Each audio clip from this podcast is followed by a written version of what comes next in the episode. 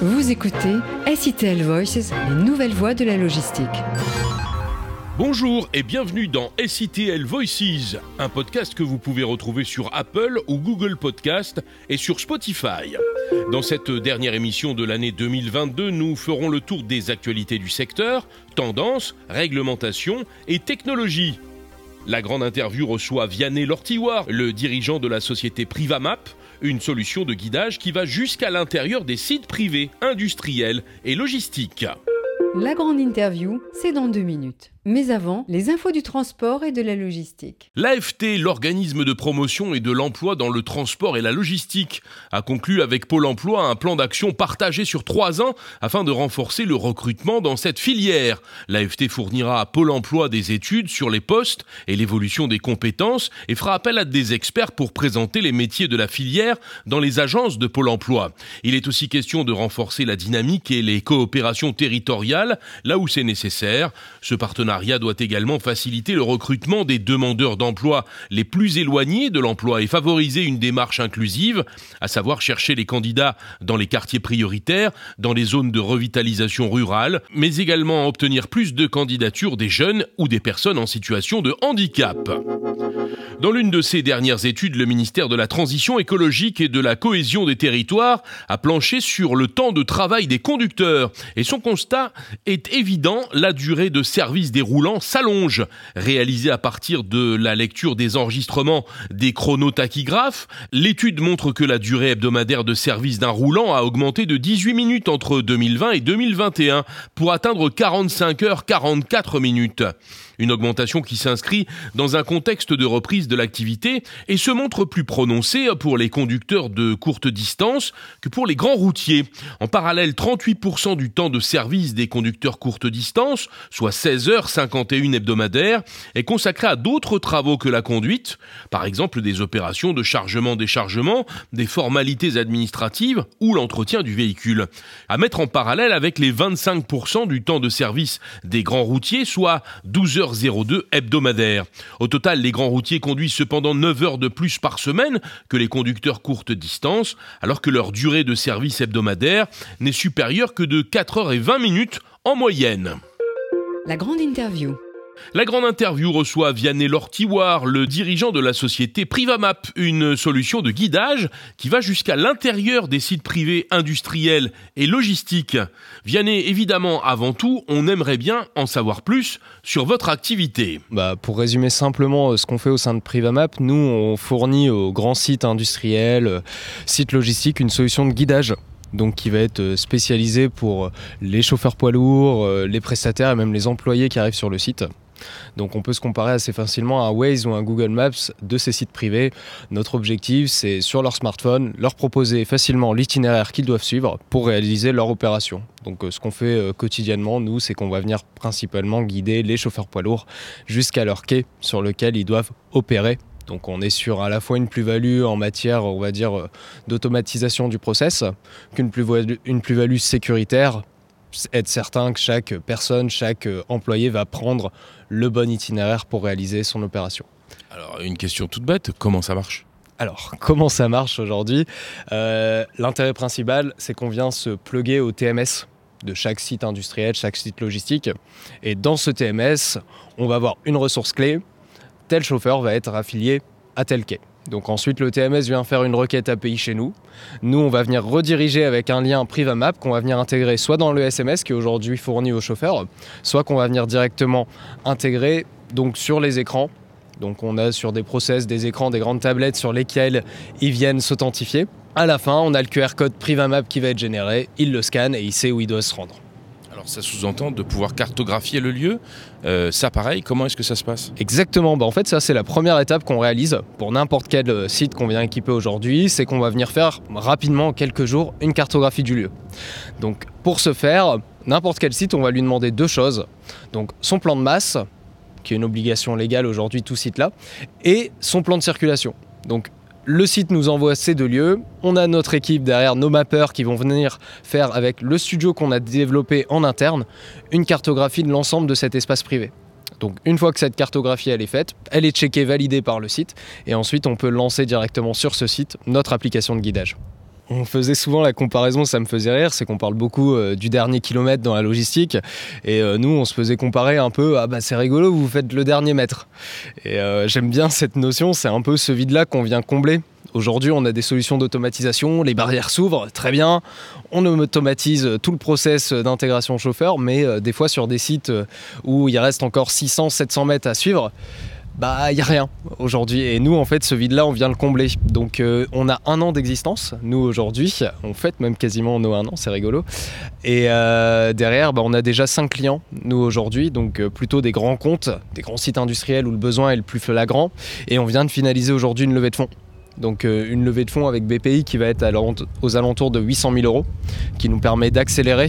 Et euh, aussi, bah, là, on est sur d'autres appels à projets, sur des choses d'envergure un peu plus grandes et une notion et une ambition d'avoir à la fin de l'année, donc à cette fin d'année 2022, environ 14-15 clients euh, sur lesquels Privamap, la solution, sera équipée. Il y a un bénéfice aussi, euh, j'imagine, c'est un gain de temps parce que ça évite que les gens tournent en rond pour trouver l'endroit où ils vont. Et il y a aussi un gain d'énergie et donc euh, une euh, pollution moindre car ça évite aussi d'avoir des véhicules qui consomment du carburant pour rien. Ouais, exactement. Alors de suite, la première notion sur laquelle on aime appuyer, c'est le gain, l'aspect sécurité ça reste la priorité de nos clients et c'est sur cette notion qu'on vient euh, pousser au maximum en disant chacun prend le bon chemin et on évite les camions qui sont à contresens sur des zones où des fois on a même des dangerosités chimiques où ça semble complètement euh, fou. Mais derrière, bien évidemment, bah, les sites aussi voient une notion, bah, un gain de temps qui est réel et même un gain euh, à la fois euh, sur l'aspect bah, d'automatisation comme je disais. Le chauffeur directement il est guidé, on n'a plus la personne qui vient lui montrer euh, la feuille A4, ça fait un peu camp de vacances où on a le sticker fluo en mode bah tiens toi tu dois aller là. Alors pour le peu que la personne elle parle même pas la même langue, bon c'est une galère monstre. Le gain de temps il est notable, aujourd'hui on est en train de le mesurer avec les clients, c'est ultra pertinent de pouvoir même eux savoir bah en fait quel est mon gain de temps. Il y a plein de petites choses, c'est bête mais aujourd'hui le chauffeur au lieu de tourner à droite il tourne à gauche parce que bah, il n'a pas checké, etc. On va avoir un mécanisme de redirection en temps réel.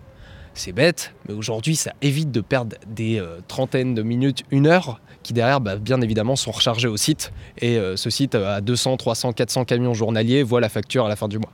Alors, vous l'avez dit, vous avez toute jeune entreprise qui fait ses un an. Quelles sont vos perspectives euh, Comment est-ce que vous voyez votre futur? Alors, aujourd'hui, la première étape pour nous, c'était de finaliser la levée de fonds. Pour ce faire, bah, on a validé des clients, ce qui nous a permis d'avoir une certaine euh, rentabilité, un certain avenant auprès euh, des premiers euh, des premières boîtes et des premiers VC qui voulaient investir en nous. Donc ça, c'était une bonne première étape pour nous. Le futur, pour nous, il est d'un point de vue aussi bah, inonder le marché, j'ai envie de dire, d'une certaine façon. Parce qu'on a ciblé un besoin qui est innovant. Derrière, l'objectif, c'est de montrer que bah, derrière, oui, il y a vraiment un intérêt, ça se fait vite, ça se plug facilement. Et bah let's go, on va aller là-dessus. Donc Premier point pour nous, c'est 14-15 clients à la fin de cette première année, euh, qui est vraiment une full année d'exercice pour nous 2022.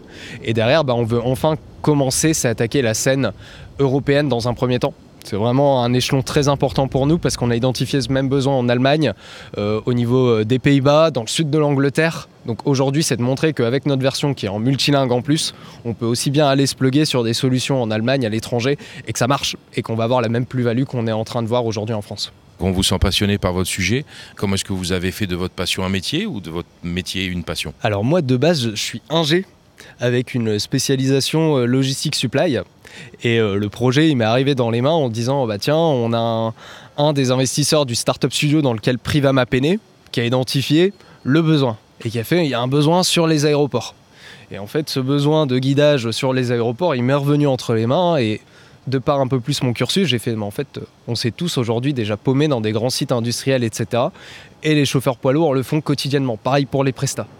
Et bah, du coup, euh, cette identification, on va peut-être pas juste l'appliquer aux aéroports, mais on va venir élargir notre curseur et on va intégrer aussi bien bah, les ports, mais surtout les sites industriels, euh, les sites Céveso et même euh, les sites logistiques.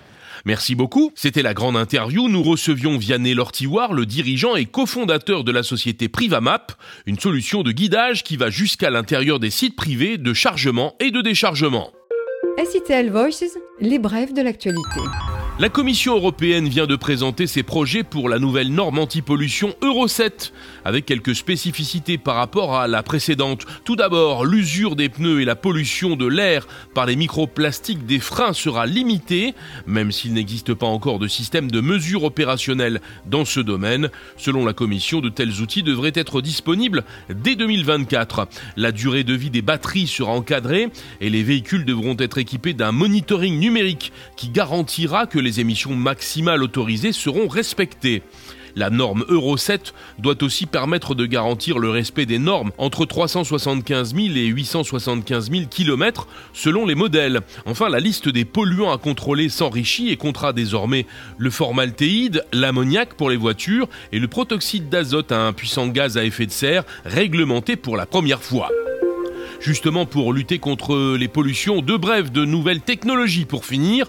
Amazon, le géant du e-commerce, a dévoilé la nouvelle version de son drone de livraison destiné à livrer les clients en 2024 et capable de voler sous une pluie légère selon le constructeur. Elle remplacera l'actuelle gamme MK27-2 qui doit être déployée d'ici à la fin de l'année dans deux villes américaines à titre expérimental. Amazon considère que les drones représentent l'une des manières les plus efficaces pour livrer les petits colis de moins de 2 kg en une heure après le clic de commande. Malgré de nombreux déboires, Amazon Prime Air ne devrait pas subir le même sort que le robot de livraison Bloomberg, qui avait révélé en avril dernier que près de 2 milliards de dollars avaient été déboursés en 17 ans pour cette avec des résultats assez peu probants. La poste norvégienne fait actuellement circuler deux robots de livraison autonomes trois fois par jour pour collecter les produits commandés en ligne par des clients auprès de restaurants situés dans un quartier animé d'Oslo. La poste norvégienne souhaite voir comment ils pourront contribuer à l'avenir à la logistique urbaine et pour quels bénéfices. Pendant quelques semaines, les passants pourront donc voir circuler ces robots autonomes qui transportent donc des marchandises issues de la restauration. Les robots qui sont fabriqués par la société indo-américaine Autonomie ont une capacité de charge de 80 kg, le poids net est de 100 kg et la vitesse pendant le transport a été limitée à 6 km heure. SITL Voices, c'est fini pour cette fois. N'oubliez pas, si vous le désirez, de noter et de commenter cet épisode. Merci de nous suivre et d'en parler autour de vous. Vous pouvez nous retrouver sur Spotify, Google ou Apple Podcast. Et nous, on se retrouve après les fêtes pour une nouvelle édition. C'était SITL Voices, les nouvelles voies de la logistique.